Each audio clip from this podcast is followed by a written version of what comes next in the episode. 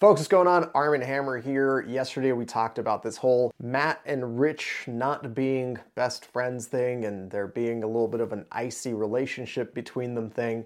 And, uh, you know, since then, Rich has gotten a chance to kind of talk about it a little bit, and someone sent me this set of clips from a video that looks like it was on YouTube. I think it was one of the Train with Mayhem like live things that they do on their YouTube channel. The video itself I don't think is on YouTube anymore. I looked for it. It's probably been unlisted or privates or, or, just completely deleted, which I don't know. It is what it is. But either way, here are the relevant portions of that video. Check it out. There's always two sides to every story, but there are some bold lies and some inaccuracies definitely in that. Um,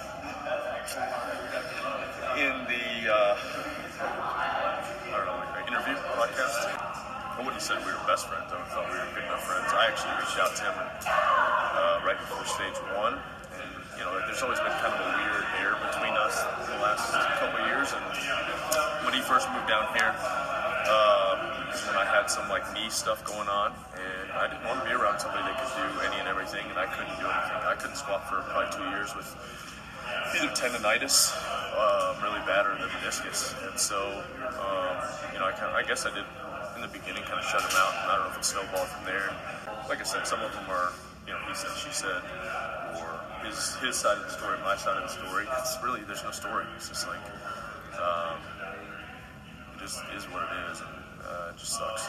Like I said, I even reached out to him right before stage one, and I'll just address a couple three things that I know that stuck out. Thanks, Jerry.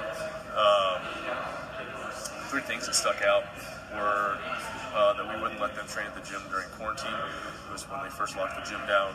We didn't know what the laws were. We didn't know what the rules were. You know, if we were going to get shut down, if we had, you know, just our employees there.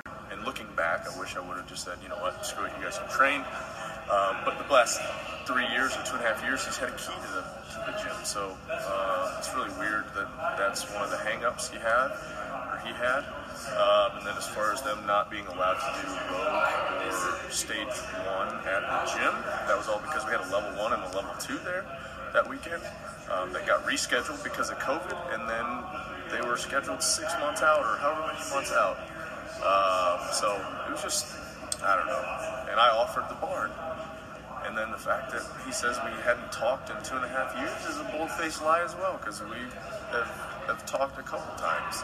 Uh, you know, we're not best buddies, but uh, I would have said we were friends before that. You know, there's like I said, we're never going to be best friends. We don't have a ton in common, uh, but is what it is, and like I said, it's unfortunate. So to me, the most important thing to take away from this is that they should definitely do a celebrity boxing match pay per view. Let's do this. No, I'm just kidding. The most important thing to take away from this is that there is a lot of context here that doesn't really play into any sort of narrative that that many people seem to be trying to find. And I've seen this in my comment section, I've seen this in like Instagram and stuff. It seems like people are trying to point out like a bad guy or or one person in, on either side that's like completely at fault for what's going on here between these two guys. And I haven't seen anything that is concrete evidence that one person did something that was so wrong or so immoral to just completely screw the other person over and put each other in a position where, like, yeah, I am justifiably pissed off at you and I never want to talk to you again. I haven't really seen that type of behavior. In fact, there is a little bit of like contextual information that Rich provides here that I think colors some of what's going on. And when you try and look at Matt's comments on that podcast, the further you go into that podcast, he talks a little bit about how there's been so much support for him and Sammy and Tia and Shane to be in Cookeville. And that has happened in the interim of him and Rich having a, a relatively icy relationship. So when you look at what that support and help from the community looks like, I mean, Rich talks about it right there in that video. Matt was given a key to the gym and was allowed to train in Rich's facility whenever he wanted at any point with like unrestricted access. And the stage one situation as well as the rogue situation were both seemingly unfortunately due to scheduling conflicts with like the L2 and the L1 that happened to be taking place those weekends at Mayhem. One thing that I think is important to really understand from this and kind of take a step back and look at it I'm not the biggest fan of let's egg as much drama on as possible. I'm not I'm not a huge fan of that. I think it doesn't the sport doesn't necessarily need that. It can be like a spectacle without having that sort of thing going on, although it, it, can be incredibly entertaining. That's not my point. My point is that I don't think it needs it, but especially doesn't need it between these two because I can like them both without them liking each other. You know what I'm saying? And I think that's an important thing to understand. Like, this doesn't really take away from how I feel about either of these guys. Like, their successes and their legacies it's cemented. It is what it is. They can have their own little rivalry or you know, not be super close friends or whatever, and it won't take away from my experience and opinion about the situation as a fan of the sport and a fan of what each of them has done. It doesn't really matter to me if they don't necessarily get along. And I know for a fact that behind the scenes, there's been a lot of people, especially since this podcast has come out, that are trying to do their best to be like, hey guys, come face to face or have a conversation or let's get on the same page about what's going on here and what isn't going on here. Because I also think they both kind of like, they function at really high level and it would probably grind their gears to like compl- like have this thing hanging over their head on a regular basis and have it come up constantly over and over again and not necessarily be able to either resolve it and have like a final ability to say we've figured it out. It is what it is and we are like whatever it is they decide they are I can imagine that would be very frustrating for them down the line because that's what this is going to become. This is going to turn into something now that the box has been opened that both of them are asked about a lot. Anytime someone's getting a camera in their face, they're probably going to ask them about this whole Matt and Rich thing. Hey, Rich, what do you think about Matt now that he's left Cookeville? Hey, Matt, what do you think about your relationship with Rich? He just said X, Y, or Z on this podcast.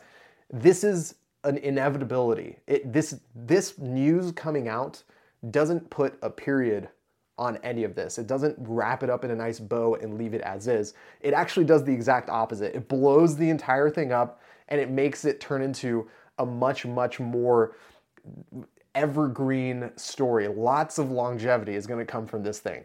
So I can imagine, as two guys who are relatively private about this type of thing, they're probably going to be really frustrated with the fact that this is going to be a new sort of like Lego piece that goes into the masterpiece of, of you know their characters when people are talking to them about this whole CrossFit deal. Which is again why I think the absolute best way for us to resolve this is to as soon as possible, like I will be there right now if you need me. This is not this is green screen. I'm in a van. I'm in Cookeville. We can do this. Let's get them all together onto just a sweat sesh slash hash it out and actually talk this thing through and figure out where any sort of miscommunications happen or pay-per-view boxing match. Honestly thor and eddie are doing it and i mean if you could watch giants who have no cardio try and box one another you'd probably watch rich froning and matt fraser box one another right? Like is that really is that where we're going with this is this really what this is turning into? It's like a pay per view boxing match? I would hope not, but if it is, count me in, I guess. I don't know. Unfortunately, this thing is like one slow news day on BuzzFeed away from becoming a listicle article that gets millions of views for no reason, which is which is kind of a bummer because there's so many interesting things actually happening within the space that are much more newsworthy. We're going to get the rule book for the 2021 game season this week. Registrations for the Open begin this week. We're going to learn more about these like semifinal events and the, the sports structure over the next couple months. Like, there's a lot that's happening that's actually worth diving into and talking about and discussing. And this is just this kind of like interpersonal drama deal that is, again, just not going to leave either of these men unless they're able to like squash it together in public and get people to understand hey, this is not a thing anymore. Don't ask us about it every time you put a camera in our face. The the last thing, all right, I was gonna stop. I was gonna stop, but the last thing I want to say about this is, it's strange to me how how quickly people choose sides between people that they don't know about a situation that they aren't at all involved in or aware of. Like, Matt is not a victim here, and Rich is not a petty man. So, th- neither of these things really ring true to me. If Rich was a petty guy, he probably would not have even allowed Matt to train at Mayhem at all, much less as long as he did. And if Matt was like at all the victim mentality type person, there's no way he would be as successful inside of anything that he's done as he has been, much less the best in the world at CrossFit for a long, long time. So, n- neither of these storylines that I keep seeing come up, like, neither of them ring true to me. And I think they don't ring true to most people who have even a cursory understanding of how either of these guys work, much less actually knows them or interacts with them at all. But at the end of the day, Matt and Rich are adults and they're gonna have the relationship that they want to have and whatever they're comfortable with. So they don't need to be friends for us to like them or to be appreciative of their legacies and accomplishments. And honestly, I will be there like right now if they want to do this on camera. Let's just hash it out and make some cool stuff happen and just put it all behind us so that you don't have to get asked about it constantly forever and ever from here on out. You know what I mean? You know what I mean.